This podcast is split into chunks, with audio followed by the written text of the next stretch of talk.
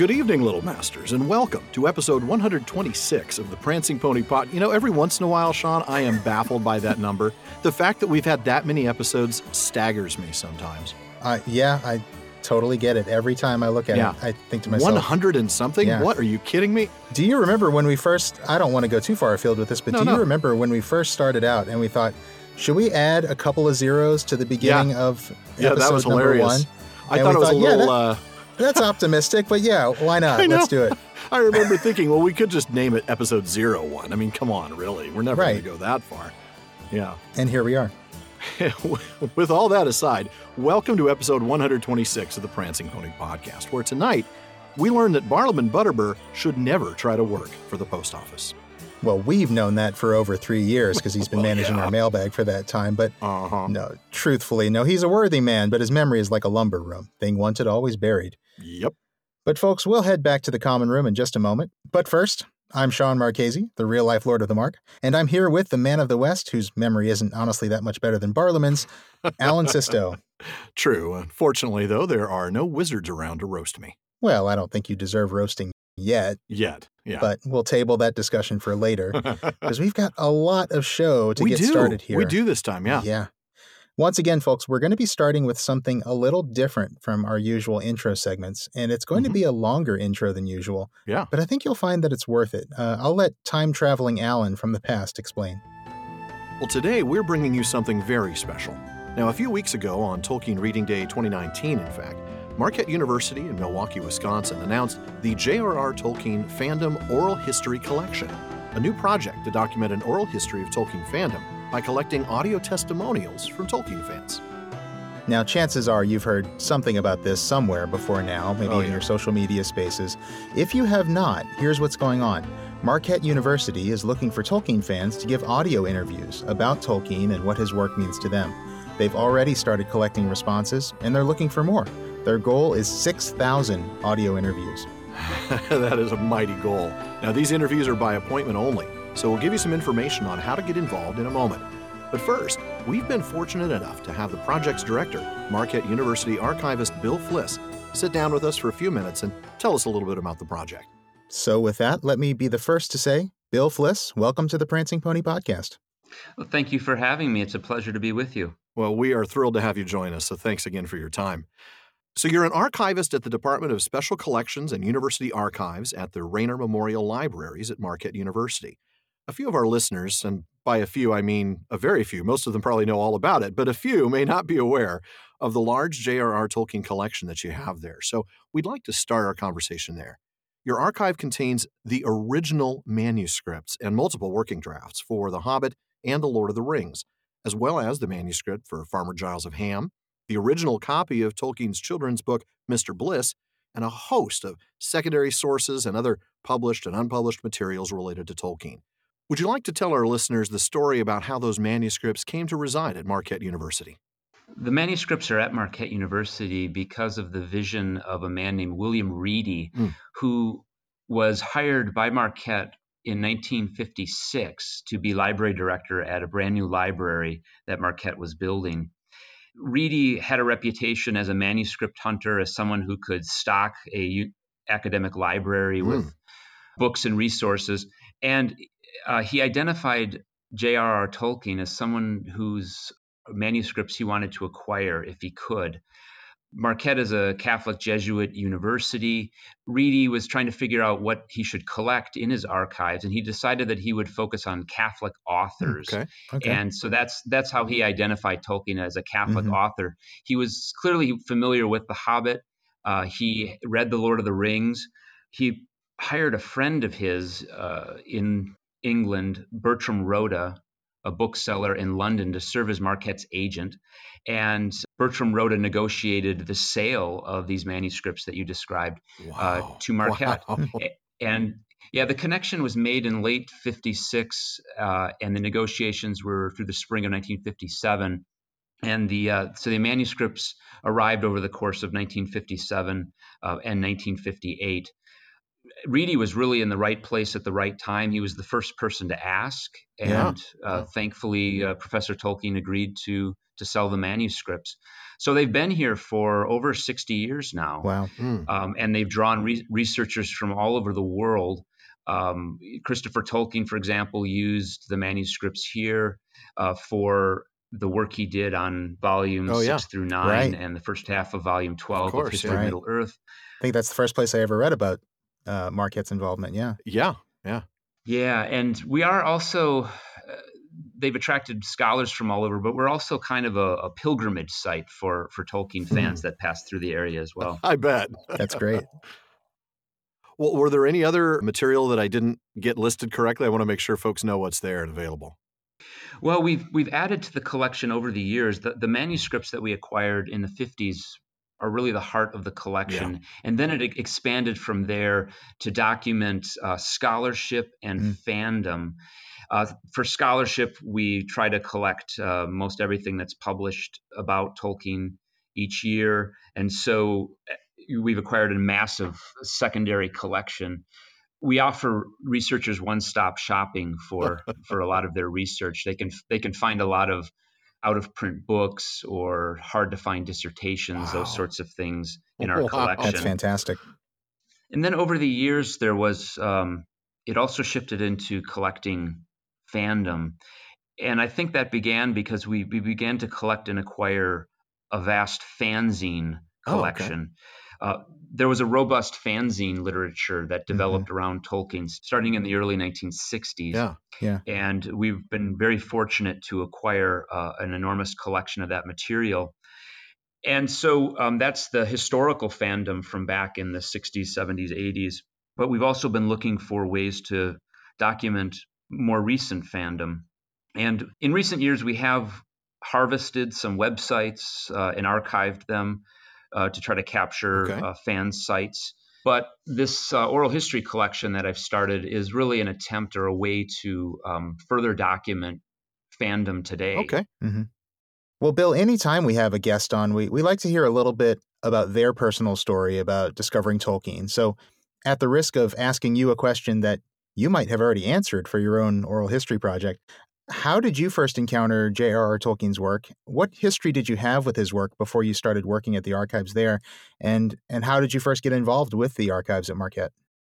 Well, I have not yet recorded my own interview for the collection. I'm saving the 6,000th spot for my interview. Yeah. That makes sense. I think you're allowed to do that. I do plan to have the last spot if I live long enough to see the end of it. Yes. But I discovered Tolkien as a child from older brothers and sisters who were fans and were reading it in school. I think my first direct exposure was probably the Rankin-Bass Hobbit animated film in the late 70s. Sure, yep. And then I later, I think I may have read The Lord of the Rings before I read The Hobbit. But it was probably around 11 or so when I read The Lord of the Rings. And then Silmarillion, I tried to read it when I was 12 and failed, as many people do the first time around. That's a common story, yeah. But, yes, it is. Yeah, but I came back to it, I think, at 14. I remember we were on a family vacation, and I was a long car ride, and I was reading it, and that's when it really clicked, and I was able to connect with it. And so I've been a fan since childhood. My connection here to Marquette, though, with the Tolkien collection is more indirect. I came to Marquette 15 years ago, but I was hired not to work with the Tolkien collection, but with a different collection. I was hired to process the papers of a former governor from the state of Wisconsin. Okay. But I stayed here at the archives. And then when the department head and at that time curator of the Tolkien collection, Matt Blessing, left Marquette to become the state archivist of Wisconsin, I ended up filling in in an interim role. And then that interim role became permanent. Wow. And that was about 6 years ago. So since then, I've had the opportunity to work with the collection. It's increasingly taken up more and more of my life here at Marquette. I'm sure. I've no doubt about that. And now, of course, you've rolled out this massive project, the J.R.R. Tolkien Fandom Oral History Collection. Tell our listeners a little bit about what the project is, how it got started, and why now? Well, the project is an attempt to document fandom through brief 3-minute oral histories collected from Tolkien fans. And my goal is 6,000 interviews. I chose that number because of its significance in The Lord of the Rings as the number of riders that Theoden musters and leads to Gondor to fulfill his oath and come to the aid of Gondor. So that's how I chose that as the goal, the number of interviews to collect. The idea actually began at an archives conference in the spring of 2017. I was sitting on listening to a panel on podcasting. This was a group of archivists who were talking about their experiences attempting to begin using podcasting as a form of outreach to inform people about the collections that they have and to generate interest in those collections. And one of the things I've noticed about the Tolkien collection here is that we are a magnet for Tolkien fans who are passing through the area. And over the years, I've come into contact with so many Tolkien fans who visited Marquette, and I've chatted with many of them. And I really enjoy talking to them and hearing their story and their connection to Tolkien. And I was sitting in this panel, listening to this panel discussion, and I thought to myself, Bill, if you really want to document Tolkien fandom, you should start collecting the voices that you're encountering all the time. Yeah. And so that idea really led to me thinking about how I might go about collecting some of these testimonials. And so I wanted to keep it brief so I could collect a lot of them. Sure. It would also kind of force people to be succinct and to zero in on really what's most important. You must have talked to a lot of Tolkien fans. Actually, you don't have to talk to very many to figure out that they do need a little focus. We are a verbose bunch. Yeah. We can roll on. So I started collecting the interviews in the summer of 2017. This was under the radar, just collecting them here and there. I was invited to be one of the keynote speakers at the MythCon, the annual meeting of the Mythopoeic Society, right? Yeah, in 2017, and while I was there, I actually began to collect these a little bit more of them. Sure. Okay. That was like the first, I think, public exposure to the collection, and then after that point, I just kept collecting them from people I encountered, asking them if they'd want to participate. I do offer presentations of some original material periodically here at Marquette to public audiences. And so I would make a pitch to the groups, and some of the people would be interested in making arrangements to give their interview. So I gradually gathered interviews, probably about maybe 60 of them or so. And then I decided that I was really at a point where I should take this to a broader public. And so there was the idea of using Tolkien Reading Day as a launching point. And that's why the news article came out. There's a news article about the collection that came out. And then it's been talked about on social media.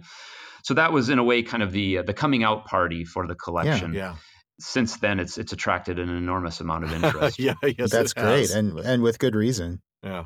Well, what's the end result of the project going to look like? Once you get your 6,000 interviews, what are you planning to do with that? Is that just something that's going to be retained for the archive? Is it going to be packaged up for the public in any way? What are your plans there? Yeah, I really struggled with the question of how to make this accessible, because I knew my goal was going to be 6,000 interviews, but I asked myself, at what point do I make these public, or how do I make these public? Do I wait until all 6,000 interviews are finished, or do I feed them periodically? And I actually got my answer, my inspiration from reading The Lord of the Rings again, reading the scene where Theoden is leading the Rohirrim to Minas Tirith, and they've arrived at the Ramos, which you'll recall is that outer defense wall. And it's been breached in places by the forces of Sauron. It presents kind of a problem from the Rohirrim, because it's like a bottleneck for them trying to ride onto the Pelennor. And Theoden, he gives his orders when they're there. He says, "Eomer, you lead the first Eored, and it shall come behind the king's banner in the center." Yeah. And then he has the lieutenants Elfhelm and Grimbold are leading off to the other sides. And then he says, "Let the other companies follow these three that lead as they have chance." Yes. And so I thought, well, what I'll do is I will break the interviews into Eoreds of 120. And once the first Eored is done, I'll publish that on Marquette's library website in a digital collection, which will allow people to visit and listen to the audio interviews, read transcripts of them if they want, and then also be able to keyword search across the transcripts. Wow, that's key. Oh, how cool. There. That's brilliant. Transcribing is not going to be easy, but that absolutely will make a huge difference, I'm sure. Yeah, and having them in 3-minute chunks actually is pretty quick to transcribe. That's true. It's not a terribly long amount of time to have to type out. But what I'll be doing then is every time a new Eored is complete, I get the next 120, then I will add it into the collection. So it's kind of an ongoing muster. I love that. Where the companies are forming. And then ultimately, once the 50th Eored is filled, then the collection will be complete at that point. Yeah. Wow. Such a great idea. Then, I love that. Those small, I say small, I put air quotes around it, but those small Eoreds are still going to be 6 hours long. I love that. Yeah, there's going to be a lot of wonderful material. I hope it's a site that people can drop in and listen to some of these. Yeah.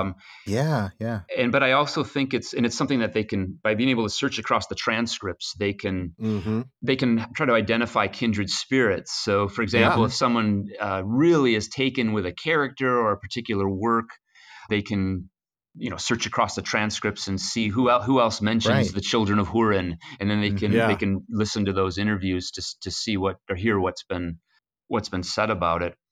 And, that's great. That's fantastic. Yeah, I'm also building in another level to take it to the next level, and that's to offer the interviews also as data.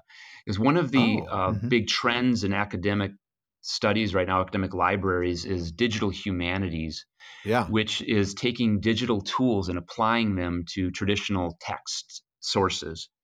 And so what I'll also be doing, in addition to publishing the audio interview and the transcript, is to provide access to the transcripts and the metadata in a data set that could be downloaded.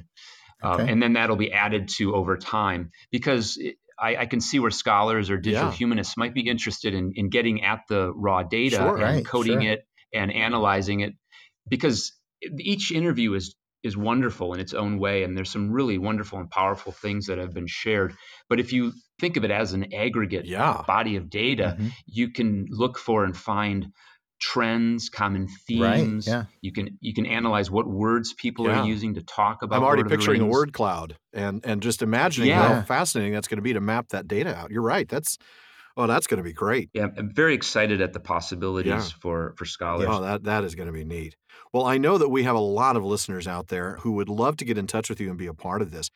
How can Tolkien fans get involved? What's the best way for them to reach you, find out more, and schedule an interview? Okay. If the fan is in the area such that they could visit Marquette, or they expect they'll be passing through Milwaukee, they could contact me directly at my email at Marquette to arrange a time to stop in for an on-site interview. To capture interviews remotely, what I decided to do was to use Zoom video conferencing and to set aside during my work week blocks of time when I would have slots available to receive interviews. And so I've set up through our website a scheduling page, and it's proven very popular. In fact, I had set aside 80 slots in the month of April within my work week to gather interviews, and I think all 80 slots were filled within probably about 10 hours. Just this past Wednesday, I made available some more slots for the month of May. And what I think I'll do moving forward is in the middle of each month, the 15th of each month, I will open up slots for the next month. So May 15th, I'll open up the June slots. June 15th, I'll open up the July slots. Okay. And it's possible. I mean, this project is scalable. I could increase the number of slots. In fact, I may do that if the demand remains high. I guess I would encourage your listeners to check out that page, and if it works in their schedule, to grab a slot. Otherwise, if it's not working out, either because all the slots have been taken or the days that I've made available, it just doesn't work for the schedule, I would counsel them to be patient and stick with me and look for a spot down the road. Yeah. Because even if I scale this dramatically up in terms of the number of interviews that I'm collecting, it will still take some time for interviews to be collected. Yeah. And so there will be opportunities in coming months to do the interview. Yeah, and the one last thing I would mention is that I will be attending different events where I may collect interviews. And so if people do plan to be at an event, they could check with me to see if I'll be there. And it might just be easier to meet up at the event and do the interview there. Sure. Okay. For example, in August in Birmingham, the British Tolkien Society is doing Tolkien 2019. I'm planning to be there and collecting interviews as part of that weekend. So if any listeners are in the UK or are planning to travel there, they could just try to make arrangements to give the interview in person. I think that's a great idea. And of course, we'll be there. We're going to be recording a live episode with some of the VIP guests. Well, I look forward to meeting you face to face. Yeah, that'll be great. We're looking forward to it. If we don't get our interviews in, we know that we can get them in then. We can do it then, yeah. All right. Well, this has all just been fantastic to hear, Bill. Thank you so much for joining us. We wish you the best of luck with the Oral History Collection, and we hope to be able to contribute our own story soon. Thank you very much. I hope you do. Absolutely. And listeners, if you'd like to find out more, please check out our website and social media channels. We'll be putting a link up to the webpage of the J.R.R. Tolkien Fandom Oral History Collection, where you can schedule a time to give an interview. Patiently, take your time if you can't find one right away. Hear excerpts of interviews already gathered, and find out more about the project and the collection. Once again, Bill Fliss, thank you for joining us here on the Prancing Pony Podcast. Thanks for having me. And listeners, we now return you to the podcast in progress. And thank you, time-traveling Sean. How are we doing on plutonium for the DeLorean anyway? Well, not great, but Amazon's delivering the Mr. Fusion this week, so we'll be all right. Oh, good. I'll save my banana peels. Oh, good. Well, anyway, let's finally open that letter and hear from Gandalf for the first time since the middle of Chapter 3 as we conclude Chapter 10, Strider. All right. I'm going to go ahead and pick up exactly where we left off in the last episode. Just as they're about to open it. Well, said Strider, when are you going to open that letter? Frodo looked carefully at the seal before he broke it. It seemed certainly to be Gandalf's. Inside, written in the wizard's strong but graceful script, was the following message. The Prancing Pony, Bree, Midyear's Day, Shire 1418. Dear Frodo, bad news has reached me here. I must go off at once. You had better leave Bag End soon, and get out of the Shire before the end of July at latest. I will return as soon as I can, and I will follow you if I find that you are gone. Leave a message for me here if you pass through Bree. You can trust the landlord, Butterbur. You may meet a friend of mine on the road, a man, lean, dark, tall, by some called Strider. He knows our business and will help you. Make for Rivendell. There I hope we may meet again. If I do not come, Elrond will advise you. Yours in haste, Gandalf. P.S. Do not use it again. Not for any reason whatever. Do not travel by night. P.P.S. Make sure that it is the real Strider. There are many strange men on the roads. His true name is Aragorn. All that is gold does not glitter. Not all those who wander are lost. The old that is strong does not wither. Deep roots are not reached by the frost. From the ashes a fire shall be woken. A light from the shadow shall spring. Renewed shall be blade that was broken. The crownless again shall be king. P.P.P.S. I hope Butterbur sends this promptly. A worthy man, but his memory is like a lumber room. Thing wanted, always buried. If he forgets, I shall roast him. Farewell. Oh, man, that was fun. Haven't been able to do Gandalf in ages. I know, and man, good job. Well, thank you. I like that was a big chunk of Gandalf dialogue. That was. You had some poetry in there. That was a lot of fun. It's good to see Gandalf's character back, isn't it? Oh, yeah. Yeah, you really see him. You really see Gandalf come back here. Yeah. Especially in this last postscript. Oh, I know. If he forgets, I shall roast him. It's just some classic Gandalf stuff. Total Gandalf right there. By the way, nobody can pile up postscripts like a wizard, right? Oh, you're not kidding. PPP, well, or a Prancing Pony Podcast. Well, that's true. As our patrons, some of whom are listening right now, would know, we have the Prancing Pony Podcast Patreon Postscript, or P5. That's 5 Ps. That's 5 Ps. Gandalf manages 3 Ps. Mm-hmm. Yeah. But pretty significant, though, in just a single letter, I will admit. Yeah. And I think this is where I first learned as a kid the proper way to do additional postscripts. Oh, yeah. Instead of P.S., S, instead of adding S's, right. Yeah. When you're like 7, that's what you think you're supposed to do, yeah. Because, you know, when you're 7, you write a lot of long letters with multiple postscripts. You do. You actually do, or I did. You had lots of pen pals. No, that's because I didn't have any real friends. No. Now we're all sad. Don't be. I was teasing. All right, so let's take a look at what's going on here. First, you get, of course, Strider's little encouragement. When are you going to open that letter? Let's get this done. Mm-hmm. It was sent at the end of June, right? Mid-year's day. So let's talk a little bit about the calendar. So it is 3 months late. We got to yes, we got to make is. Sure that we got to get that out of the way right now. Yeah. 3 months late. So, yeah, and when with that out of the way, right? I guess it is as good a time as any to talk about how Tolkien worked out the Shire calendar, mm-hmm. because you know we get this mid-year's day here, and but we don't have a mid-year's day in our calendar, at least not one that's called that. So what's that about?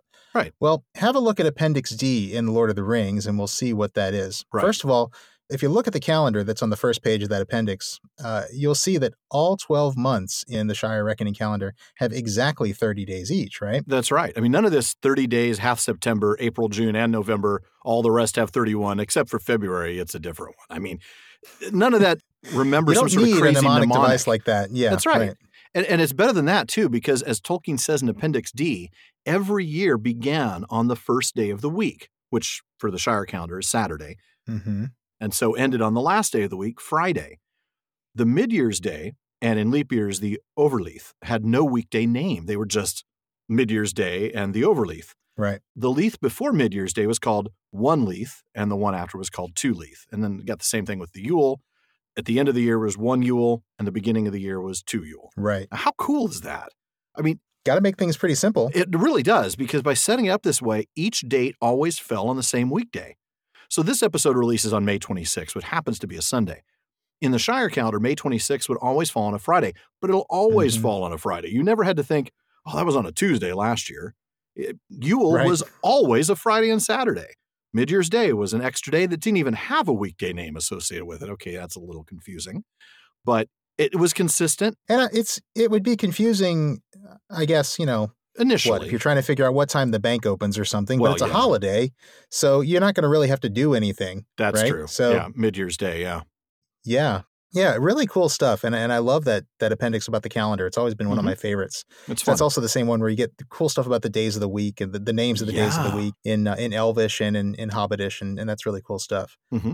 Yeah, so you talked about the leaf before mid-year's day and the one after mid-year's day. Right. So just to be really clear, this mid-year's day, which is also called midsummer or leaf in the prologue, was the midmost of 3 days right in the middle of the year, right? The three leaf days. So after the 6th month, there was one leaf, mid-year's day, two leaf, mm-hmm. and then the 7th month began. Right. Right. But there was also a leap day added every 4 years called the overleaf, which was pretty special too. Tolkien says that was a day of special holiday, but it did not occur in any of the years important to the history of the Great Ring.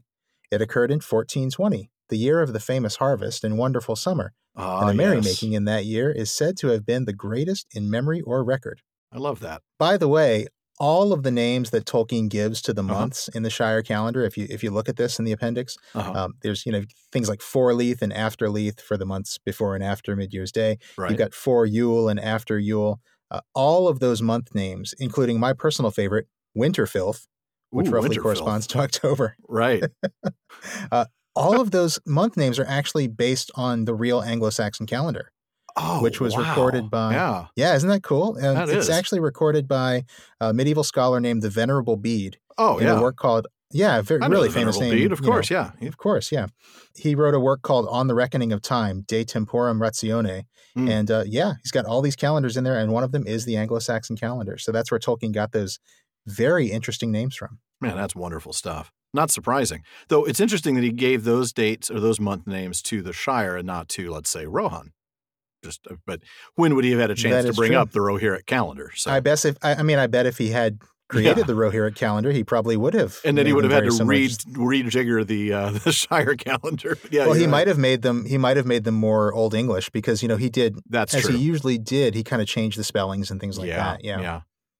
So going back to the date that this fell, which is really, after the end of June, but before the beginning of July, which is kind of hard to understand, wrap your head around. Right. It's after June, before July. I know it is. Right. It's a hard concept for us to wrap our heads around. I don't get that. So it was just after Gandalf left the Shire, but of course it was before his capture by Saruman. So interestingly, though, he tells them basically leave no later than a month from now. Oops. Thanks a lot, Barliman. As long as we leave 2 months ago, we're fine. Yeah, we should have left by July 30th, but, we left on September 23rd. That's okay. Yep. Good old Barliman. Yeah, good old Barliman. I thought it was a little odd that Gandalf, who is usually pretty sure of himself, says, if I do not come, Elrond will advise you. Yeah, that's a sign that, he knows something's up. He knows things are, risk. And we'll get to more of that later. Significant risk, yeah. Also, interesting that he doesn't mention the ring by name. He just says, do not use it again. And it is capitalized. Mm-hmm. Yeah. Well, yeah, because, he's leaving this letter with Barliman. He doesn't know who might get their hands on it. Yeah, he doesn't want Barliman to know. Yeah. Yep. Or anybody else. What if something happens to Barliman? What if the Black Riders get their hands on this letter? What if Nob gets his hands on it? Anyway, sorry. We don't want that. No. Even in his slow pate, he might figure something out. Right. And then right after the admonition not to use the ring again, or it again, he says, don't travel by night. Yeah. Well, that kind of gives us a glance forward to the next chapter.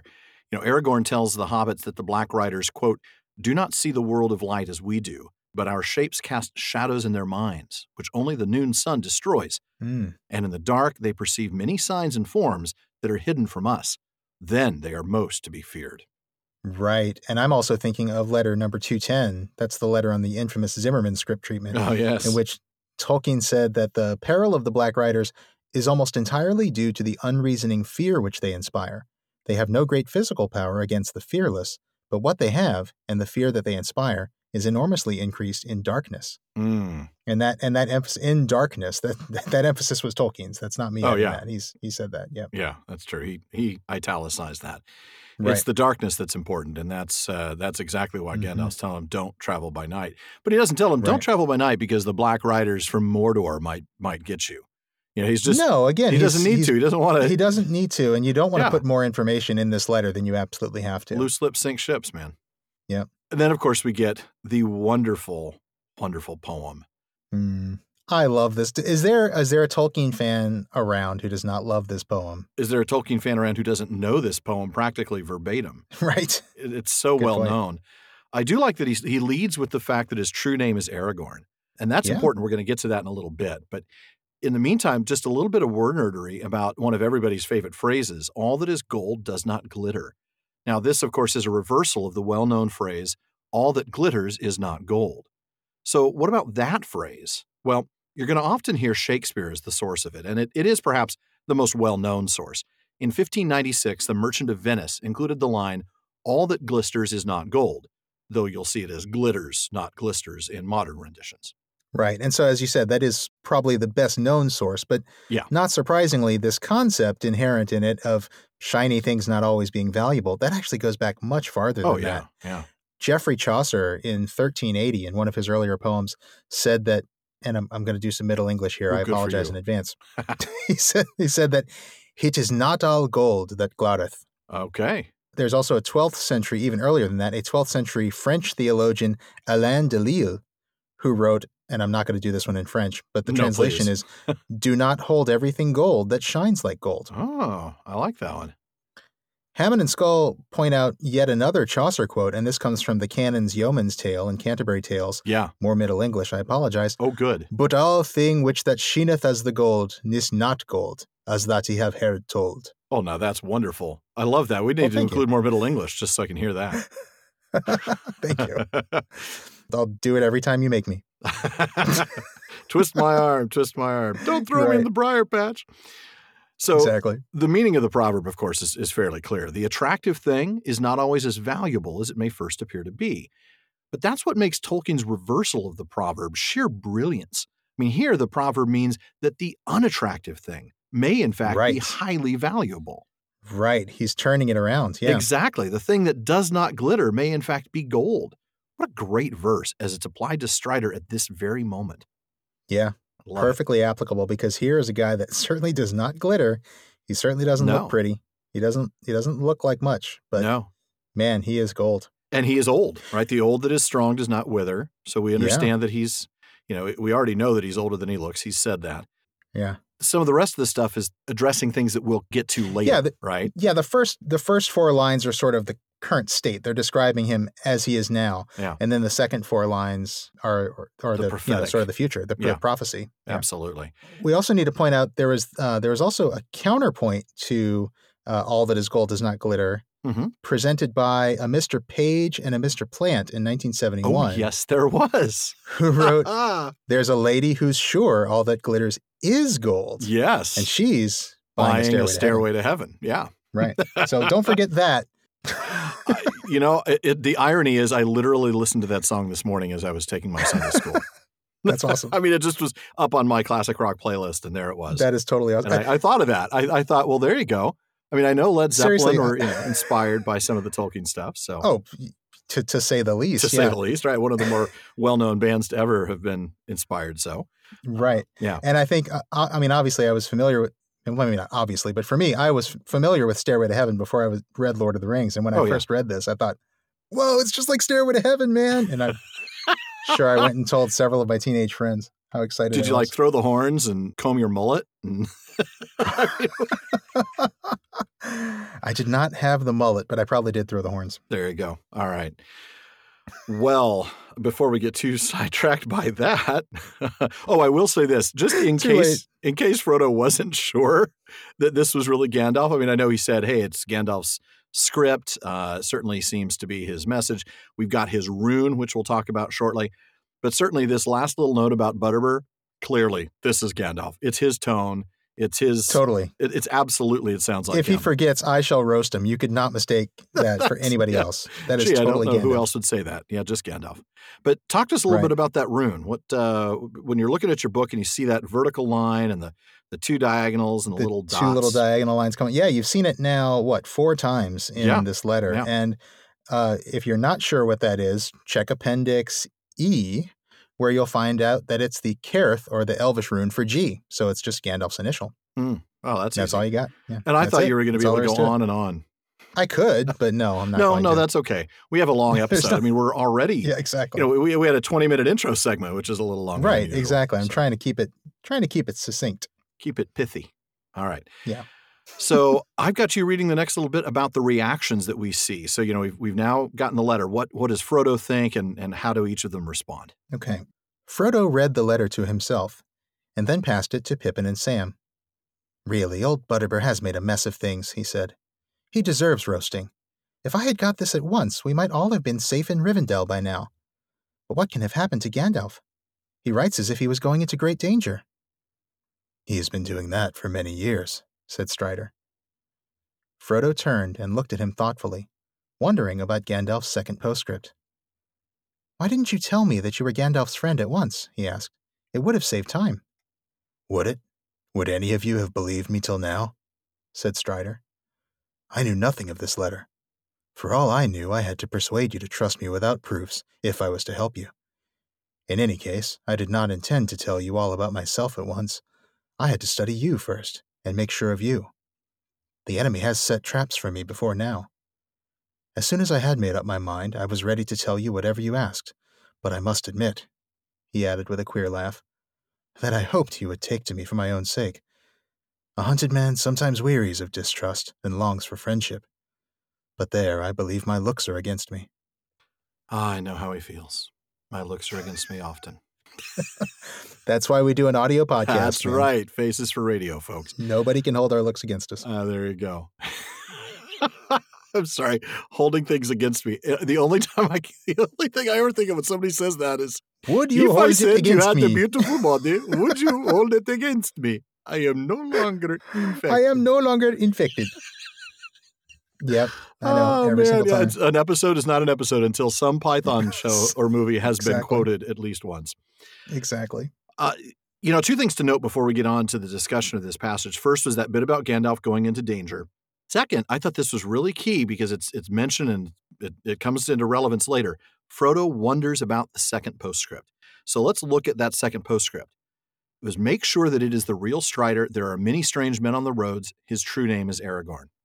That's going to be important here in a little bit, because keep in mind, Strider has not seen the letter. He now knows about it, and he knows some of what's in it based on what Frodo has said, but he doesn't know that yet, and that's important. Right. He doesn't know that his true name is mentioned in the letter, does he? Yeah, he doesn't even know that the verse has been mentioned yet, but that will come in too. Right. So his reaction's great, right? He knows, he's got this kind of twofold reaction. First, he had to try to persuade the hobbits without evidence because he didn't know that Gandalf had written this letter. But interestingly, something that I don't think anybody thought of until this moment when he mentions it, is that he had to make sure the hobbits weren't a trap. And that's really important, that he needs to know that he can trust them as much as they need to know that they can trust him. Knowing who he is. They're testing each other. Yeah, exactly. I mean, it's the hobbits can't even imagine that being relevant. And us as readers, if we're first-time readers, we don't even see that. But as readers who really understand the hobbit's viewpoint. Right, exactly. But as readers who know who Strider is, of course he has to make sure. Right. He would be foolish to speak openly to anybody that he hadn't fully vetted. Yeah. It's one of those, this is one of those chapters that I think really is different on the first reading. Isn't it? Than on subsequent readings. You know, we talk every once in a while, I think, you know, we've talked with like folks like Verlin Flieger and things like that about how you can only read them for the first time once. And how different it is, you know, because we do tend to read it over and over again. And it's, you never recapture that first reading. And this is a chapter, isn't it? That it's just, there's so much that you don't know about Strider. Yeah. And subsequent readings really do change it, especially once you know everything that you know about who he is. And, you know, we read this now and we see he's the king. He's Aragorn, son of Arathorn. You know, it's, we know this guy, we love this guy, but first time you read this, think back to what you didn't know about this character and the peril that was, potentially you really felt that peril with the hobbits when, well, especially in a moment we're going to get to in a little bit. But I also liked his genuine, you know, hurt really about not being accepted at face value. This comes back to something we talked about last week. Yeah. How he just wishes that people would take him at his word, man. Yeah, I know.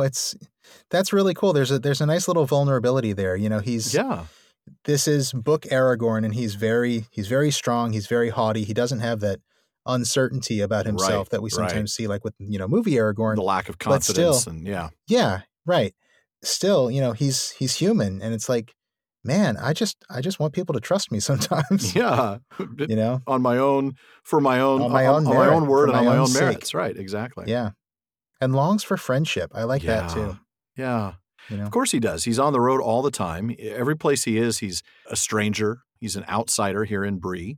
How does Barliman put it again? No accounting for East and West. Right. Meaning the Rangers and the Rangers Shire and the Shire folk. Yep.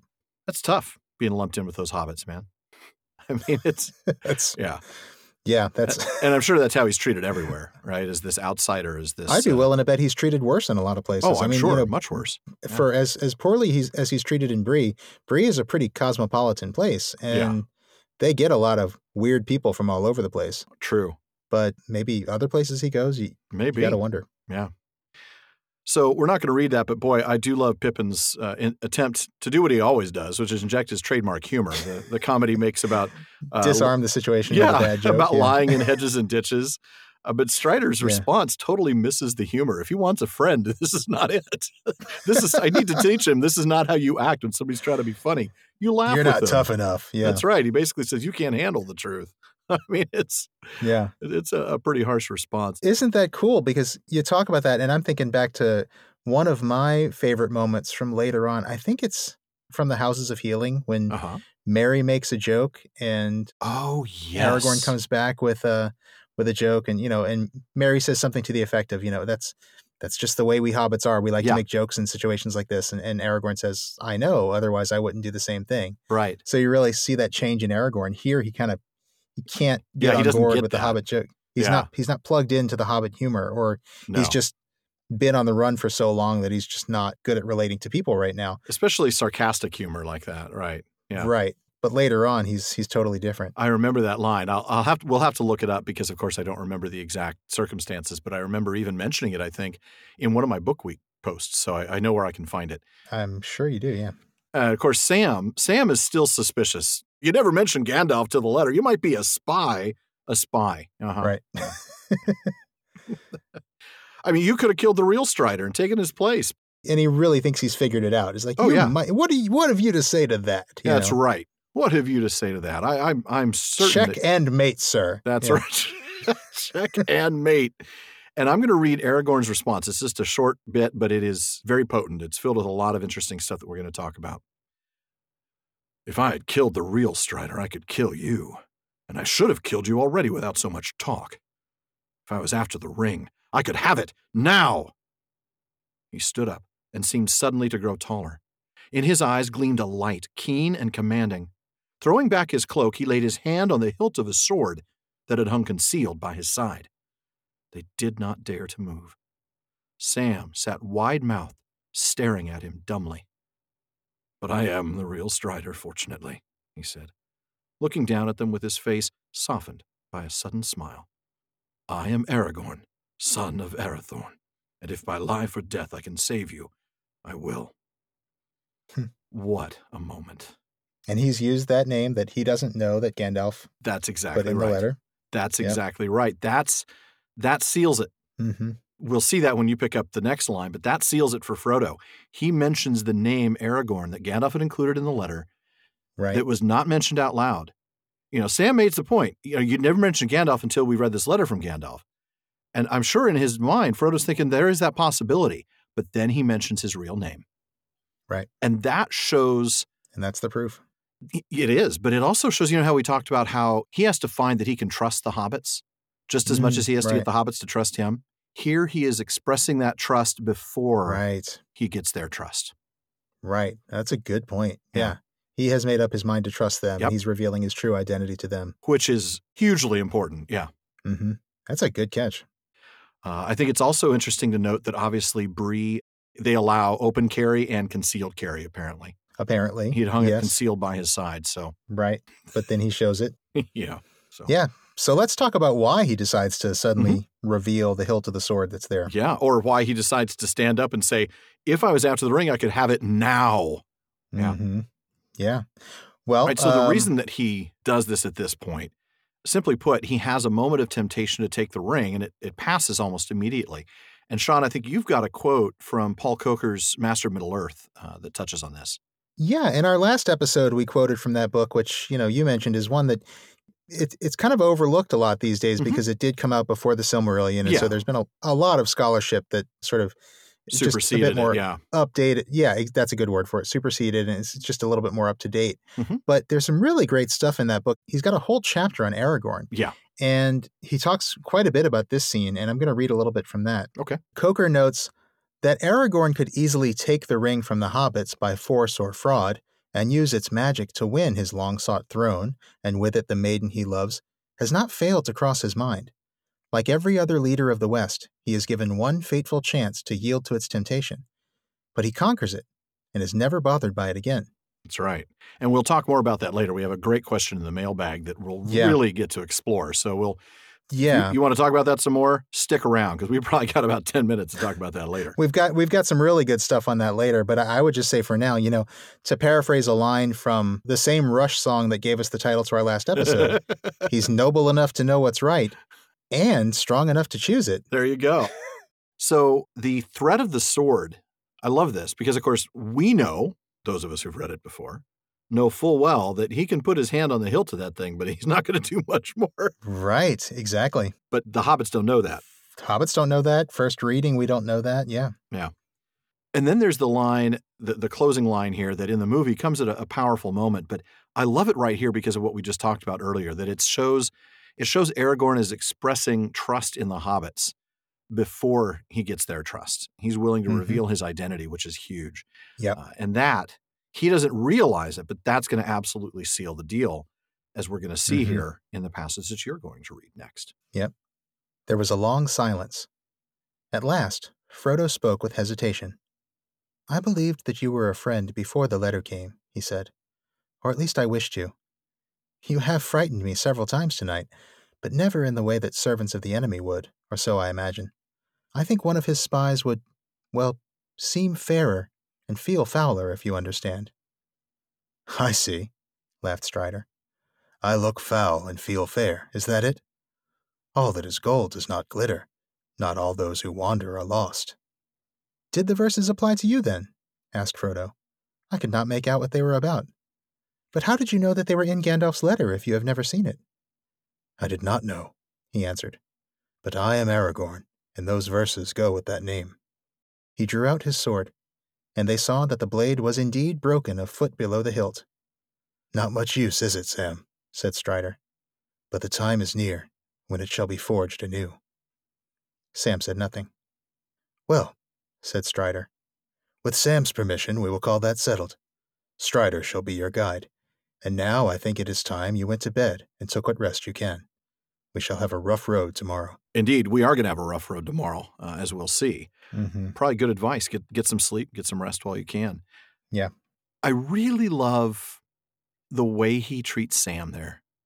With Sam's permission. I mean, it's kind of an assumptive close. It's not like he said, "Sam, do we have your permission?" But he's. You don't think he's being a little sarcastic there? I don't think so. I think he's saying now that Sam's okay with it.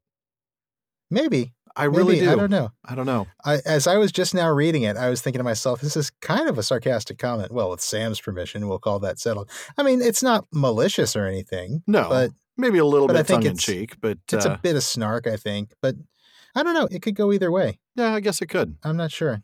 I mean, I like the idea that he's being sincere and that he really wants to, he really wants Sam on his side. Yeah, he knows that Frodo approves of him now, but he wants Sam to approve of him too. I think he wants all four of them to trust him. Yeah. And he's going to need them to trust him because he's going to be leading them into some pretty difficult situations. Yeah, absolutely. And then, of course, we get that famous "look foul, feel fair" line. One of Frodo's most famous lines. Yeah. And it's a cool line. It's a great little bit of that Shakespearean homage. Isn't a little bit from Macbeth. The fair is foul and foul is fair. Yeah, I think so. That's one I have not researched. It might even be older than that. Oh, I'm sure it is. I love the little bit of wordplay there in that inversion. Yeah, and the fact that Strider uses it as a chance to bring up this verse from the poem that, again, he does not know. He didn't know it was there, right? The hobbits know, yeah. And then, of course, he reminds them that the verses go with the name and draws out the sword. And that's where I want to pick up something that Hammond and Skull mentioned. They remind us of the similarity of this broken sword motif with one of Tolkien's favorite childhood stories. And that would be Andrew Lang's retelling of the story of Sigurd in the Red Fairy book. Oh, yeah, okay. In that tale, Odin gives the sword Gram to Sigmund. It is shattered by Odin, ironically, and his son Sigurd gets the shards. Now, it's reforged for him later, and he eventually slays the dragon Fafnir with it. Mm-hmm. Now, Aragorn may not kill any dragons, but the shards of a famous sword being reforged for its bearer's descendant, well, certainly has some origins here. That's right. Yep. Not that we're surprised. I mean, so many things. Again, we don't want to look too closely at the bones, right? But it's good to know. I think when we know the bones, it makes the soup a little bit richer. That's very well said. I like that. Yeah. You don't want to look for meaning in the bones, but it's always fun to look at the bones and just kind of understand some of those sources. Yeah, absolutely. I agree. So Strider's advice, get the rest you can.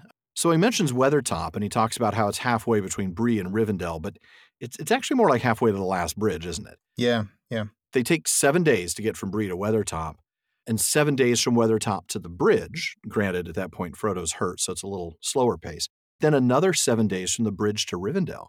Christopher Tolkien addressed this inconsistency, though. He said that it is now seen that Aragorn's words about halfway from here to Rivendell, they go back to Trotter's words here. And at this stage, the River Horwell and the last bridge on the East Road did not yet exist. I think that Trotter was merely giving Folko, and that would be Sam in the current version, a rough but sufficient idea of the distances before them. So little hat tip to Hammond and Skull, as usual, for pointing out that clarification from Christopher. Yeah, that's a really good one. Yeah. Thanks for that. No problem. It's one of those things where, really? Halfway? I didn't think so. But, Right. Yeah, I don't always look at the maps.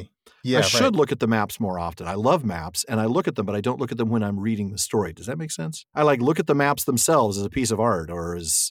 It does make perfect sense, again, considering how many times you've read this story. And, you don't really need the map to get a sense of where they're going and how far they're traveling. You've got all that in your head. Yeah. And that's another thing that I think changes when you've read this story as much as we have. That's true. But I think maybe it would be a good idea for me to maybe leave Karen Fonstad's atlas open when I'm reading. Yeah. That would be helpful. It's a good idea. I haven't done that. I've read that book as a separate work, but not as a companion. Well, and it's a fun book to just look through and I love that book. Look at the art and We'll have to remember, I know we've included it in our library. We'll have to include a link to it in our show notes just because it is a fantastic resource. Yeah, for sure. I'm going to go ahead and pick up a little bit after that here where Frodo is expressing some concern about Gandalf. When did you last see Gandalf? Asked Frodo. Do you know where he is or what he is doing? Strider looked grave. I do not know, he said. I came west with him in the spring. I have often kept watch on the borders of the Shire in the last few years, when he was busy elsewhere. He seldom left it unguarded. We last met on the 1st of May at Sarn Ford down the Brandywine. He told me that his business with you had gone well and that you would be starting for Rivendell in the last week of September. As I knew he was at your side, I went away on a journey of my own, and that has proved ill, for plainly some news reached him, and I was not at hand to help. I am troubled, for the first time since I have known him. I should have had messages even if he could not come himself. When I returned many days ago, I heard the ill news. The tidings had gone far and wide that Gandalf was missing and the horseman had been seen. It was the elven folk of Gildor that told me this, and later they told me that you had left your home, but there was no news of your leaving Buckland. I've been watching the East Road anxiously. Do you think the Black Riders have anything to do with it? With Gandalf's absence, I mean, asked Frodo. I do not know of anything else that could have hindered him except the enemy himself, said Strider. But do not give up hope. Gandalf is greater than you Shire folk know. As a rule, you can only see his jokes and toys. But this business of ours will be his greatest task. Yeah, I guess it will. Yes. By the way, absolutely. You need to know how much self-control it took me not to break Aragorn's character when I said it was the elven folk of Gildor that told me this, instead of saying the elven folk of Gilder. And drop into my... as opposed to as into your Humperdinck voice. Yes, exactly. I have a wife to murder. I'm glad you didn't. No, it just didn't fit. I couldn't do it at the time. Yeah. Yeah. This is really serious stuff. I mean, Aragorn he looked grave. He looks grave, yeah, because this is serious. Gandalf is missing, and this is not good. This is bad news. Yeah, nobody should be able to stop Gandalf. Nobody should be able to hinder him. Right. And to know that he is missing and there's not even a message from him. Right. That's a worrisome thing, especially knowing that the riders are out. Yeah. That is very troubling. And I like Aragorn's little comment here that nothing else other than the Black Riders that he knows of could have hindered him except for the enemy himself. Of course, we know there is somebody else out there that hindered Gandalf. An enemy. It's not the another enemy. Yes. Yeah. An enemy. Yeah. I mean, that's big. And I love this last comment about, as a rule, you can only see his jokes and toys. You know, there's a lot more to Gandalf than the hobbits realize. He's not, if I can borrow a movie line, he's not just some conjurer of cheap tricks, No, that's a good point. And in a way, it's the same thing as himself, Aragorn. You know, he's saying there's more to me than you know, but there's a lot more to Gandalf than you know. That's true. Yep. And then that very last line, that this business of ours will be his greatest task. He knows what's going on. He knows what has to happen and what's going to have to be done. And for him, he knows he's going to have to play a role in it somehow. Right. I'm certain of that. Well, and we know because, we've read the Silmarillion and folks who've listened to the podcast know, I mean, this is what Gandalf was sent for. Yeah, absolutely. This truly is his greatest task. This is his mission. This is why he's in Middle-earth. Absolutely. Yeah. Absolutely. Now, tell us a little bit, though, about the meeting. Strider says something about the last time I saw him was on the 1st of May at Sarn Ford down the Brandywine. You've got a bit on that, huh? Yeah, Sarn Ford is a stone ford on the Brandywine. It's way down in the south. It's actually the southernmost border of the Shire. I'm going to refer folks to either the map in your book or the maps at loaderproject.com again, because you can another good map. Really see it nicely there. There's a road that begins in Mitchell Delving that crosses the ford in the south of the Shire and then eventually joins with the Greenway a bit further south. Now, in the nomenclature of The Lord of the Rings, Tolkien says that the name Sarn Ford is a half-translation of Sarn Athrod, Stony Ford, a process frequent in place names. The Cinderid word Sarn meant stony, as a noun, a stony place, an outcrop of rock in softer ground or in a riverbed. Tolkien goes on to mention that it was named by the Numenorians after a ford in the River Gellion, in the lost land of Beleriand, famous in legend.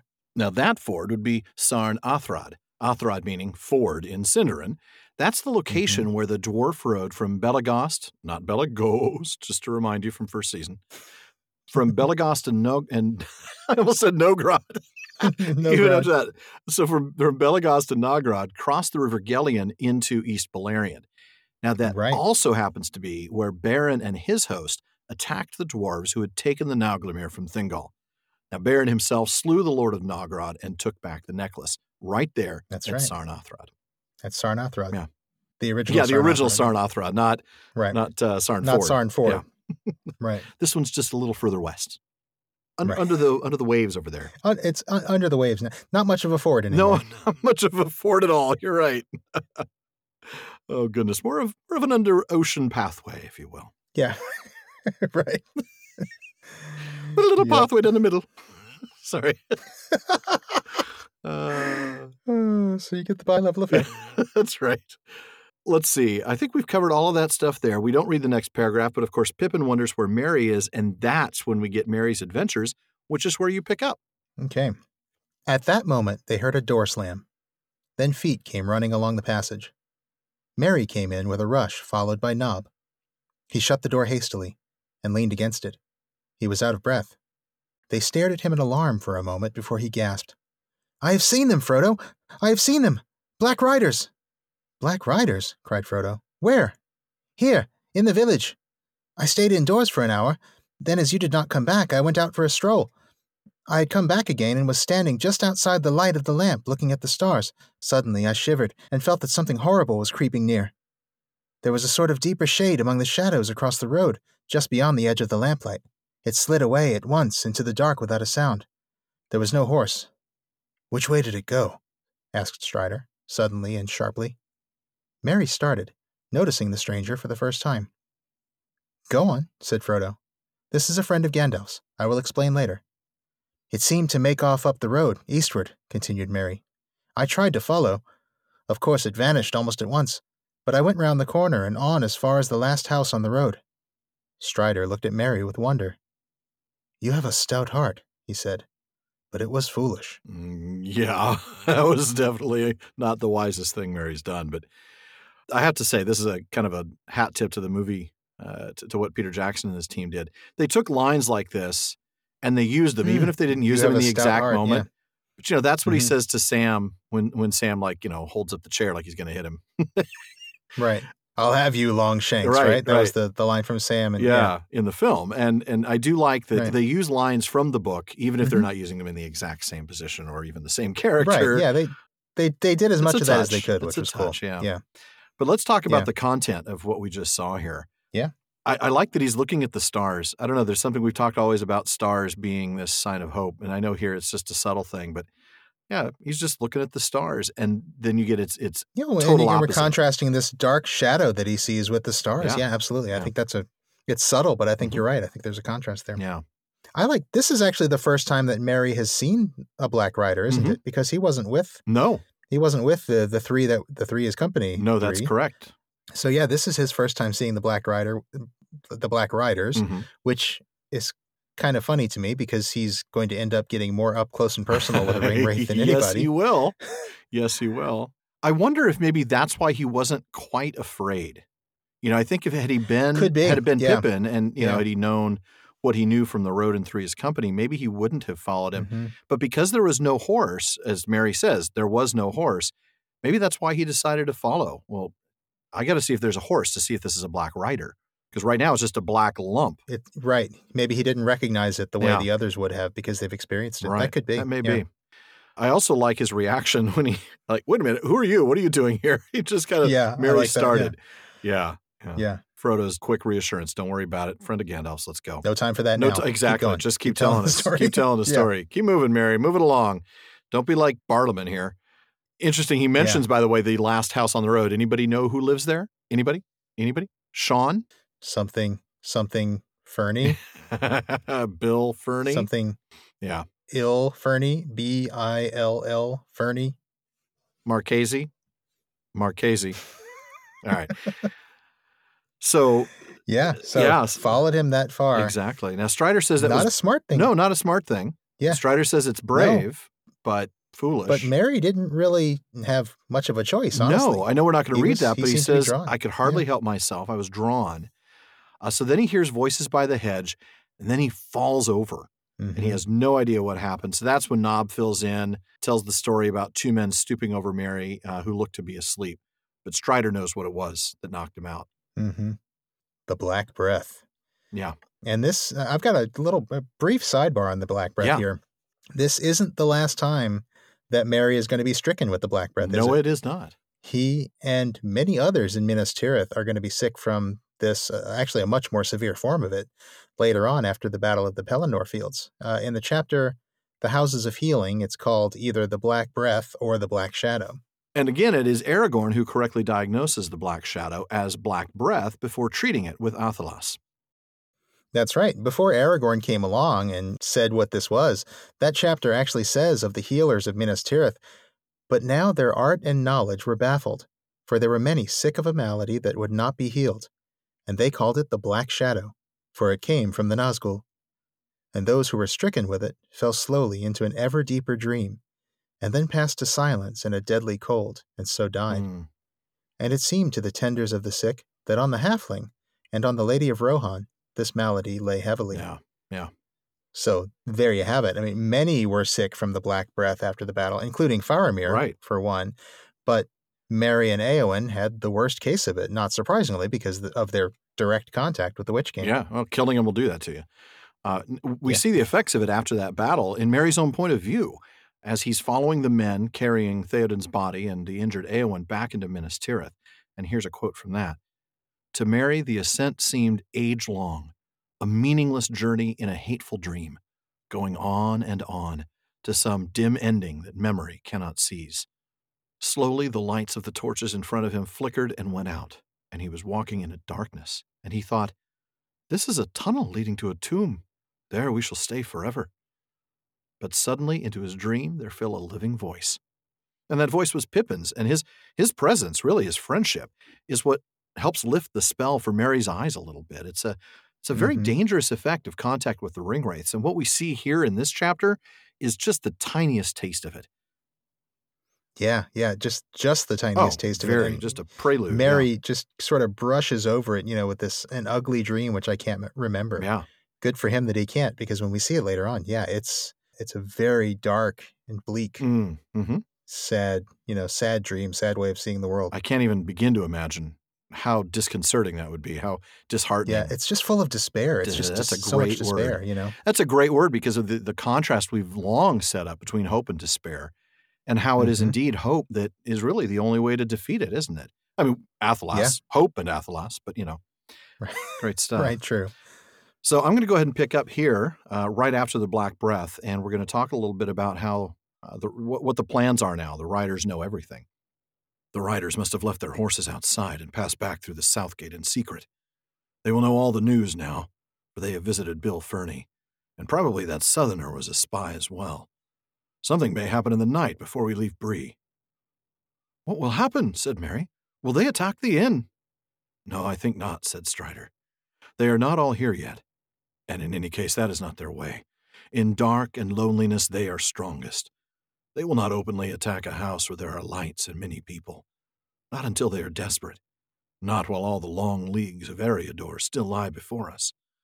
But their power is in terror, and already some in Bree are in their clutch. They will drive these wretches to some evil work, Fernie and some of the strangers, and maybe the gatekeeper too. They had words with Harry at Westgate on Monday. I was watching them. He was white and shaking when they left him. We seem to have enemies all around, said Frodo. What are we to do? Stay here and do not go to your rooms. They are sure to have found out which those are. The Hobbit rooms have windows looking north and close to the ground. We will all remain together and bar this window and the door. I mean, this changes their plans. This radically changes their plans, knowing that the riders are aware. So thank goodness Merry got back in time. And thank goodness, believe it or not, that Merry had this experience, as terrifying as it might have been. Absolutely. Yeah. It wasn't a very wise thing to do. He may not have had control over himself, but man, it's a good thing that he did it. It sure is. Yeah. But we get another explanation of just what the power of the Ringwraiths is. It's not just brute physical force and strength. It is fear. It is terror. In dark and loneliness, yeah. They are strongest. Yep. Oh. Mm-hmm. And that makes sense. Their life, if you want to even call it that, their air quote life is nothing but dark and loneliness. Right. And terror. Yeah. I mean, that is all they are. Embody all they dark know. And loneliness. Yeah. Absolutely. Mm-hmm. And poor Harry. Yeah. Poor Harry. I feel bad. We've talked a few times now about how in early drafts, he was much more clearly a conspirator. Yeah. Yeah. Here, probably not, but Aragorn kind of still leaves it open, doesn't he? Maybe the gatekeeper too, and they did have words. Maybe not a conspirator in the same way as Fernie is, but like a true. He's been he's been approached. He's been scared into giving some information, whereas Fernie is happy to do it. True. Yeah, that's a good point. Yeah. So the plan, of course, don't go to the Hobbit rooms. There are only a handful of those. They know where they are. You don't want to be there. Mm-hmm. And we're not going to read this part, but Strider and Nob, I love this. Strider, such a humble guy. What are you going to do? I'm going to go get your luggage. Nob and I are going to go take care of your bags. Yeah. Are you going to want a tip? I mean, probably partly a practical thing. It really is. You don't want the hobbits. If the ring rates are waiting for them in the room, then yeah. Strider, yeah, you don't want to send Nob by himself. You don't want Nob out there alone. No. Yeah. No. He's already been terrified out of his wits by... Yeah, seeing the black riders hunched over the form of Sleeping Mary there. Right. But Nob's such a smart guy. He ruffles up the clothes, puts the bolster in the bed. I love that he even does an imitation of your head with a brown woolen mat, Mr. Underhill, sir. It's great. That's great stuff. I like that. Absolutely. Pippin, of course, notices the joke there. Yeah. Oh, very lifelike. Yeah. Would look just like you, Frodo. That's right. That's right. Goodness. But then I have you closing out the chapter, and we'll discuss that before moving on to the wonderful bag segment we got tonight. All right. Their bags and gear they piled on the parlor floor. They pushed a low chair against the door and shut the window. Peering out, Frodo saw that the night was still clear. The sickle was swinging bright above the shoulders of Bree Hill. He then closed and barred the heavy inside shutters and drew the curtains together. Strider built up the fire and blew out all the candles. The hobbits lay down on their blankets with their feet towards the hearth, but Strider settled himself in the chair against the door. They talked for a little, for Merry still had several questions to ask. "Jumps over the moon," chuckled Merry as he rolled himself in his blanket. "Very ridiculous of you, Frodo, but I wish I had been there to see. The worthies of Bree will be discussing it 100 years hence." "I hope so," said Strider. Then they all fell silent, and one by one the hobbits dropped off to sleep. There you go. Nighty-night, dear hobbits. Good night, Moon. Good night, Frodo. Good night, Samwise. Good night, Mariadoc. Oh, goodness. So just a touch on the sickle, right? We've talked about this before. We know from the Silmarillion that the sickle, also known as the plow or the Big Dipper, that's actually called the Valakyrka, the sickle of the Valar and sign of doom.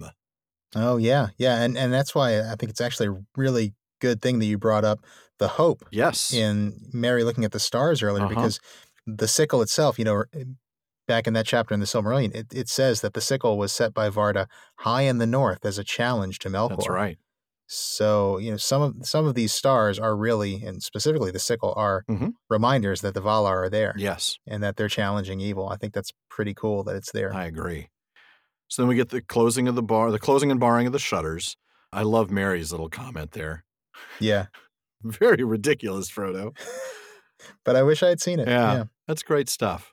And Strider's response, man. Oh, I know. It's one of those gut punch moments. Like it is. It's the reminder that if we're not successful in this mission, there won't be any worthies of Bree. There won't be a Bree. Yeah. And they sure as heck won't be discussing the night that the one guy who had the chance to destroy the ring screwed the whole thing up. Yeah, when he got up on a table and sang a song. Like getting drunk and standing on a table to sing. Yeah. I know. Oh, goodness. Yeah. Great. Hopefully the worthies of Bree will be discussing this episode 100 years hence. For now, though, be sure to come back next week when Fatty Bulger makes another appearance as we begin Chapter 11, A Knife in the Dark. Now, before we reach into Barliman's bag, and clearly we can't trust that he's getting things to us in a timely fashion anymore, we want to remind... Actually, he's done a little better than 3 months for us, I have to say. That's true. We do get things a little quicker than 3 months, but... A little quicker. Yeah. Yeah, but before that, we want to remind you about the Fellowship of the Podcast. As you know by now, our Discord server is up and running. Mm-hmm. Each month, our patrons get to listen to our goofs and our gaffes, our edits and our outtakes. Our mini edits and outtakes. And there have been a few of those. Yes, there have. Not to mention getting a sneak peek at an episode weeks before everyone else. In fact, several of our supporters are listening to us right this moment, as today is this month's Discord episode. But in order to keep that deep embarrassment amongst friends, the server is limited to patrons at the Gift of Gondor level or higher. So if you want to listen in live during an episode recording, be sure to check out patreon.com/prancingponypod, where you can also get access to other exclusive content and PPP swag. Check out our next goal, too. We're almost certain to have reached it by the time this airs, of setting up a monthly live hangout session with us on Discord. And if you're looking for a new Tolkien book, check out the official library pages at our website, theprancingponypodcast.com, where we've put together a set of links for our listeners to all the books we've ever mentioned on the show, Tolkien or otherwise. And if you wouldn't mind posting a review for us on iTunes, we'd be grateful. That increases our visibility, which means more new listeners, more great questions for Barliman, more discussion on social media, and a livelier Tolkien community. Absolutely. Now, speaking of social media, it is also helpful if you share us. Facebook, Twitter, Reddit, wherever there happen to be Tolkien fans, please let them know about us. Now, with that, it is time to see what old Barliman has in the mailbag for us. Okay, well, I want to start with a comment from our old friend Stephen Jay in the Netherlands. He's enlightened us to a lot of really cool Dutch word nerdery in the past, and today is no exception. Yes, he has. Yeah. Back in episode 120, we talked about some of Tom Bombadil's, well, let's call them not so flattering names for Merry's ponies. Yeah. And one of the better ones actually was Wise Nose. Well, Stefan wrote to us on Facebook to let us know that the Dutch cognate of that word, which is, I think, pronounced Weesnoos, means a know-it-all in Dutch. I love that. Isn't that cool? Is awesome. Well, thanks for that, Stefan. Appreciate that because, of course, our Dutch is rusty. Quite a bit, yeah. And by rusty, I mean like there is none of it, just so you know. Yeah. And now we've got a question from one of our patrons, Maya in Michigan. Maya asked, at the Prancing Pony, when Aragorn draws his sword and tells Frodo that if I wanted the ring, I could have it now, do you think for a brief moment Aragorn was actually tempted to claim it for himself, for greed, or for desire to use it for good? Well, that's a good question. We've talked about this a little bit already, and it certainly is a powerful moment, and we talked about Coker's comments on it. To go a little deeper into the language he uses, I don't think Aragorn saying, I could have it now, is necessarily a sign that he's being tempted at that moment. I kind of think that by the time he speaks, he's already thought about it, and he's already moved past the temptation. When he says, if I was after the ring, I could have it now, he's speaking firmly in the conditional mood. Now, sorry for going grammar nerd. What sort of mood are you in? I'm in a conditional mood. I'm in a conditional mood today. What in the world? Just no. Forgive me forgive the total grammar nerdery here, but your high school English teacher would have called this the counterfactual conditional. It's basically saying what would happen if some condition were true, but that condition isn't true. It's counterfactual, contrary to fact. Yeah. Now, if Strider was after the ring, he could have it now, but he's not after it, which is demonstrated by the fact that he hasn't taken it already. Aha. And I noticed that this comment of his is parallel to another statement that's in the conditional mood, responding to Sam's accusation that he might be an imposter who had killed the real Strider. He says, if I had killed the real Strider, I could kill you. Now, both of those conditions, A, that he killed the real Strider, and B, that he wants the ring, are not true. And I think Aragorn is just using them to sort of support each other in making his case for the hobbits to trust him. Okay. But I'll admit he does say it in a very menacing way, but I think that our discussion last time helps us understand a little bit of why. Sure. What do you think? Some might say this is more of a shock tactic. Now, that's a phrase we're borrowing from Paul Coker. He used that in the chapter on Aragorn that we discussed last week and mentioned again earlier tonight. Mm-hmm. So there's more of that shock tactic to teach the hobbits a lesson in being more careful, if that's the way you go on this. He's trying to show them that anyone, even a friend of Gandalf who's been sent to protect them, anyone could be tempted by the ring and might try to take it from them and turn on them quickly, so they need to be more careful. Yeah, I agree with all that, but I mean, I think when he says, I could have it now, I think he's really just going for shock tactics there. Yeah. Okay. But yeah, I think it's really all about the shock tactics at this point. I don't think he's actually having that moment of temptation right then and there. I think he's had it, but I don't think he's having it then. Interesting. Well, you know, I might actually for once disagree with you a little bit, but let me explain. How dare you? I know. How dare you, sir? Oh, it's fun. No, I like it. This feels good. Just wait now. No. First, as Coker says, and this is a quote from Master of Middle-earth, like every other leader of the West, he is given one fateful chance to yield to its temptation, but he conquers it and is never bothered by it again. Well, when is that one fateful chance? I think it is now, but here's the twist. I think he goes into this moment fully knowing that he's facing temptation and fully knowing that he is also prepared to overcome that temptation. So yeah, he makes that counterfactual conditional statement that you talked about, but then we see him seem to grow taller. In his eyes gleamed a light, keen and commanding. Throwing back his cloak, he laid his hand on the hilt of his sword that had hung concealed by his side. They did not dare to move. I think in that very moment, he is being tempted. But I think a few other things are true, and these are important. One, he knew that he would face this temptation at some point. Sometime during his involvement with Frodo, he's going to face this temptation. He knew that even before any of this started. So number two, he's prepared to face and defeat that temptation.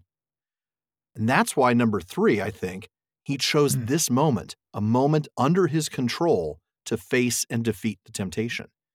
With number four, the purpose of demonstrating his trustworthiness to the hobbits. That's what I think's going on there. Did he know he'd never be tempted again if he beat it once? I don't know. I mean, Coker says he defeated it and never bothered him again. I don't think Aragorn knew that. He couldn't have known that at the time, right? No, yeah. But certainly we see it later on. In the Council of Elrond, Frodo says, when he finds out the lineage of Aragorn, well, it belongs to you and not to me at all. Aragorn immediately responds by saying, he doesn't say, yeah, but you hold on to it. He says, it does not belong to either of us, but it has been ordained that you should hold it for a while. He's totally unfazed by Frodo's offer or attempt to unload the ring, I guess. He's like, I don't want this thing. But yeah. Pass that hot potato. Yeah, exactly. Hot potato. But yeah, that's where I'm landing. That's interesting. I mean, you do make a good case there. So you're saying that he makes that statement, but he's still tempted in that next moment, but it's sort of a controlled situation. He's willingly walking into the temptation because he's more prepared for it. And that all that stuff that happens in that intervening paragraph where he grows taller and his eyes gleam and everything, that is actually that's the temptation. That's him fighting happening. It. Yeah, that's him fighting the temptation. Whereas I said that he had already thought about it. He'd already been tempted and he'd already been moved past it. That's which may also be true. That may also be true in the sense that he may have considered it. But there's no temptation without the actual ability. I mean, if I'm tempted, let's think of a terrible thing. If I'm tempted to lie on my taxes, but it's September, then I have plenty.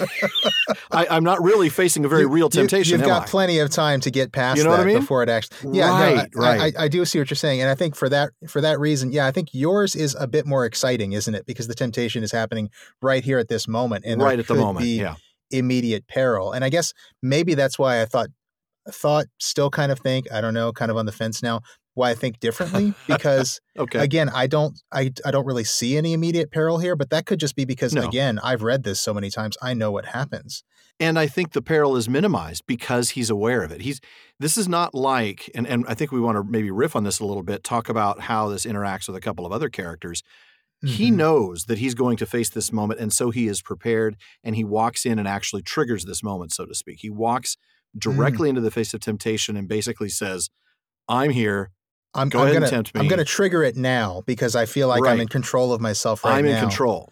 That's really cool, and I like that. Yeah. Yeah. He's ready for it. He's ready to face it and figures, I'm going to face this now, and that's going to strengthen my position and help me to not be tempted again, even if he doesn't know that he'll never be tempted again. So let's compare that to a couple others. Well, one more thing on that, and then I definitely want to take a look at a couple of other passages. But yeah, I think one thing that we're both saying is that he has thought about this moment. He has prepared for this moment. And that forethought and that preparation and that self-control helps him get past the temptation very quickly whenever it comes, whether it came now or whether it came, a couple of hours ago or a couple of days ago. Yeah.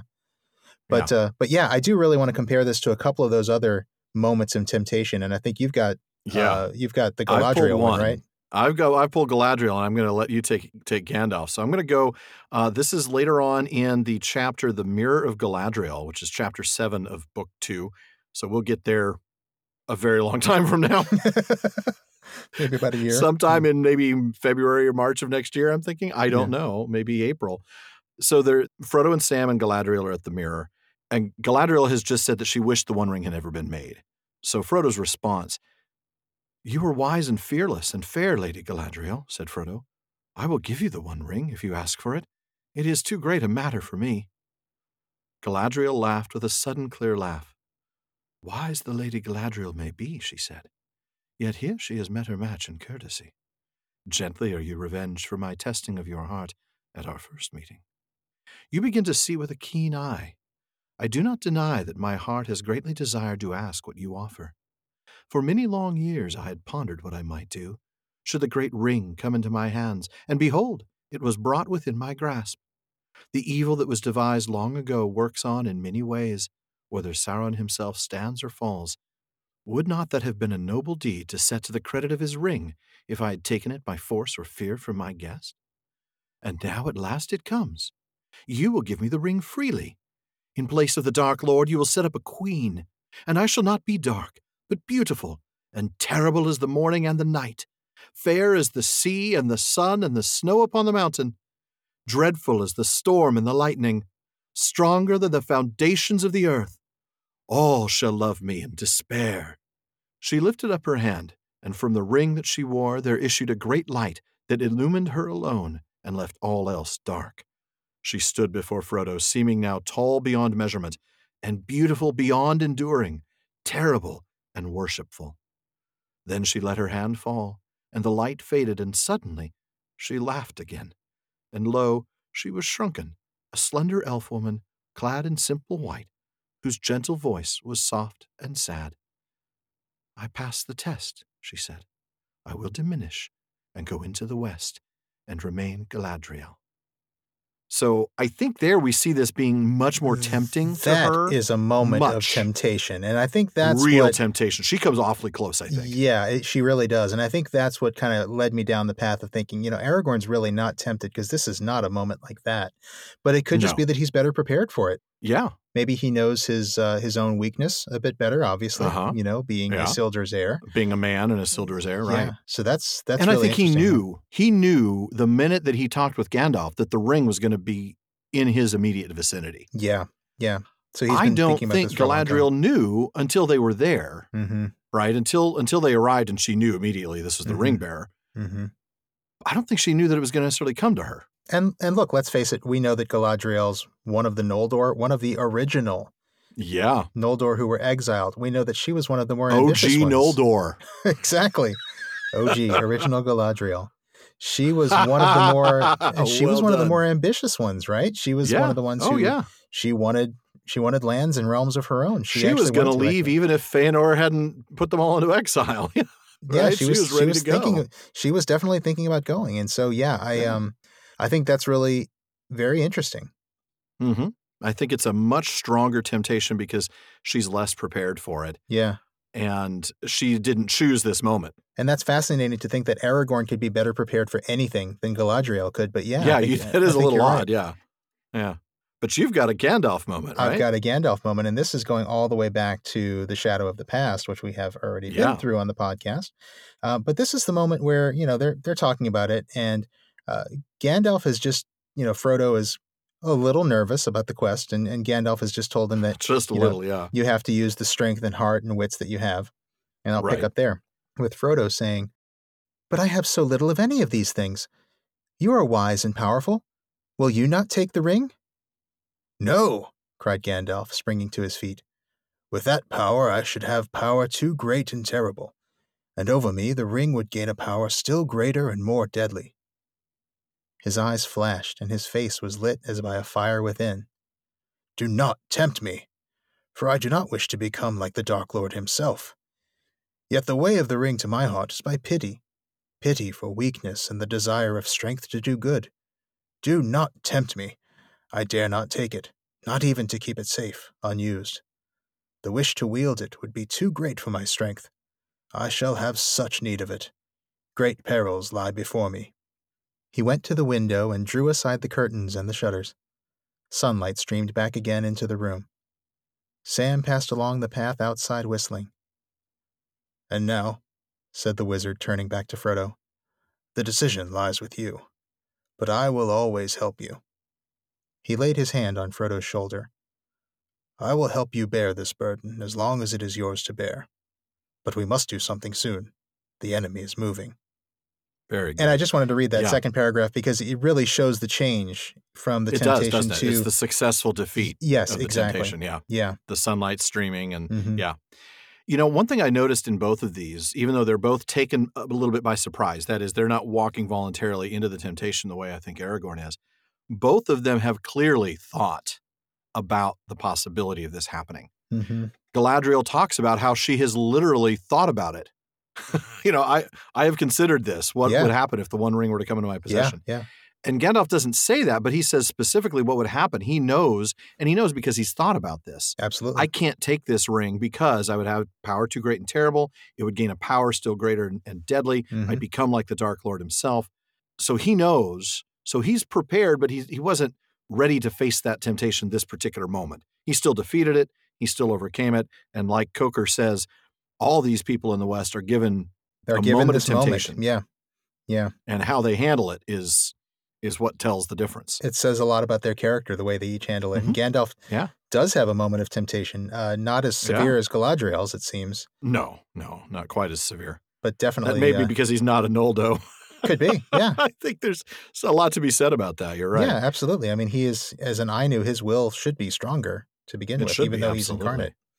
Yeah. But that's really cool. And I think, I don't know, you've made a good case there. There definitely is a temptation going on in Aragorn somewhere, whether it's now or whether it was a little while ago. Maybe it doesn't even really matter that much. The fact is that Aragorn is finally face-to-face with the ring, and he makes the right choice. Yeah, he does. Absolutely. And we'll get to see some more people tempted by it later, too. Mm-hmm. I mean, I can't help but think of Boromir and Faramir. Of course, yeah. And their different responses. But that's like a whole episode. So we'll get to that later. Yeah. All right. Well, I'll move on to the next question. I think we've got just enough time for one more fairly short one. Yeah. Tom G. asked us, I was interested in your take on Aragorn carrying around a broken Narsil. Basically, Tom is asking, did he carry it around with him all the time? Tom says, I believe that it was more likely stashed away in a safe location, and that at the time Aragorn met the hobbits in Bree, it was only recently unearthed. In his youth, Aragorn ranged all about Middle-earth, even fighting under the name of Thorongil in the armies of Gondor and Rohan. If he was carrying Narsil around all that time, I'm sure there would have been talk. So, well said. Another little speculation question. What do you think, Alan? Why don't you start? Well, when I carry a bottle of Narsil around, there's always talk. People wonder why I use Narsil. Talk to your doctor about Narsil. No, sorry. Had to go there. We've joked about that a few other things, right? It was Narmakil. It was Narmakil, and there was another. Recently. There was at least one other one, I think. There was one other one because that's what started the whole thing. But ask your doctor if Narsil is right for you. Oh, it was Narathal. Well, Narathal, that's right. Firefoot. Yeah. That's right. Ask your doctor if Narsil is right for you. Side effects may include broken sword, shards in the fingers. All right, sorry. There you go. So what do I think about this? I think Aragorn certainly must have had another sword that he used while he was off ranging. Yeah. How effective is a sword that's broken at 12 inches off the hilt? He did a lot of fighting for all those years, and clearly he's not fighting with a broken sword. We saw in this chapter his broken sword is not much use, the text says. Well, 12 inches long, broken blade, no help. Not going to be very useful, yeah. No. One of Tolkien's many negative comments on the infamous Zimmerman script was that at Weathertop, Zimmerman had Strider whip out a sword, to which Tolkien responded, Strider does not whip out a sword in the book. Naturally not. His sword was broken. Right. Now, clearly, Tolkien didn't want us to get the impression that Strider fights with a broken Narsil. So he must have used a more functional sword when fighting. Probably nothing special, but just whatever was handy. As Thorongil, he probably would have used ordinary weapons from the armories of Rohan or Gondor. Yeah. Maybe for his ranging in Eriador, he uses a weapon from the Rivendell armory, or maybe the Dunedain have their own armory somewhere. I'm not sure. Yeah. Yeah, I think that is reasonable. I think we should point out that, contrary to what we see from in the Peter Jackson movies, there's that gorgeous scene with the shards of Narsil on the pedestal at Rivendell. In the book, Elrond did actually give the shards to Aragorn a long time ago when he came of age. Oh, yeah. So he has had him 62 years ago. He has had them in his possession for most of his life. Yeah. Yeah. It's in Appendix A5 when Estelle, Hope, Aragorn, was 20 years old. Elrond told him his true name and delivered to him the heirlooms of his house, saying, Here is the ring of Barahir, he said, the token of our kinship from afar. And here also are the shards of Narsil. With these you may yet do great deeds, for I foretell that the span of your life shall be greater than the measure of men, unless evil befalls you, or you fail at the test. But the test will be hard and long. The scepter of Numenus I withhold, for you have yet to earn it. I love that's. Here you go. You can have this ring. You can have this broken sword, but you can't have the scepter. I was trying to think of like your kid's going off to college and you're giving him, here's your computer, here's your backpack. You can't have the car though. You can't have the car. You haven't earned it yet. Yeah. Yes. Anyway. Now, admittedly, we don't know whether he kept the shards on his person at all times. That seems a little impractical, or whether he just kept them somewhere safe. But they were at least in his possession from that day on. Yeah, and I agree. I think it would be pretty impractical to carry the shards with him all the time. I tend to think that when he's traveling, he's not going to carry this family heirloom with him. I mean, if I'm going off to war and I may not come back, I'm probably not going to bring a priceless and irreplaceable family heirloom with me. And useless, I would add. And useless, right. I mean, right. Yeah, I mean, yeah. As a ranger, stealth and speed are important to him, and he's not going to weigh himself down with an extra sword and a bag of metal bits making all that sound. Yeah, that's true too. What's that rattling racket? Right. Oh, it's just the shards of a broken sword. It's extra weight that he can't use. It's something that he really would not want to lose. And as Tom suggests, you know, the appearance of a mysterious guy with a northern accent and a broken blade. Yeah, that'd probably get people talking. Yeah, that would. That would. So I think he did keep it somewhere safe. I don't know where. Maybe somewhere in the Angle where we know the Dunedain had, well, as close to a permanent settlement as they had by this time. I mean, I guess that does beg the question of why he's carrying Narsil with him now. But, you know, for one thing, certainly he has come to Bree to meet Frodo. He might want to have the shards of Narsil as proof of his identity.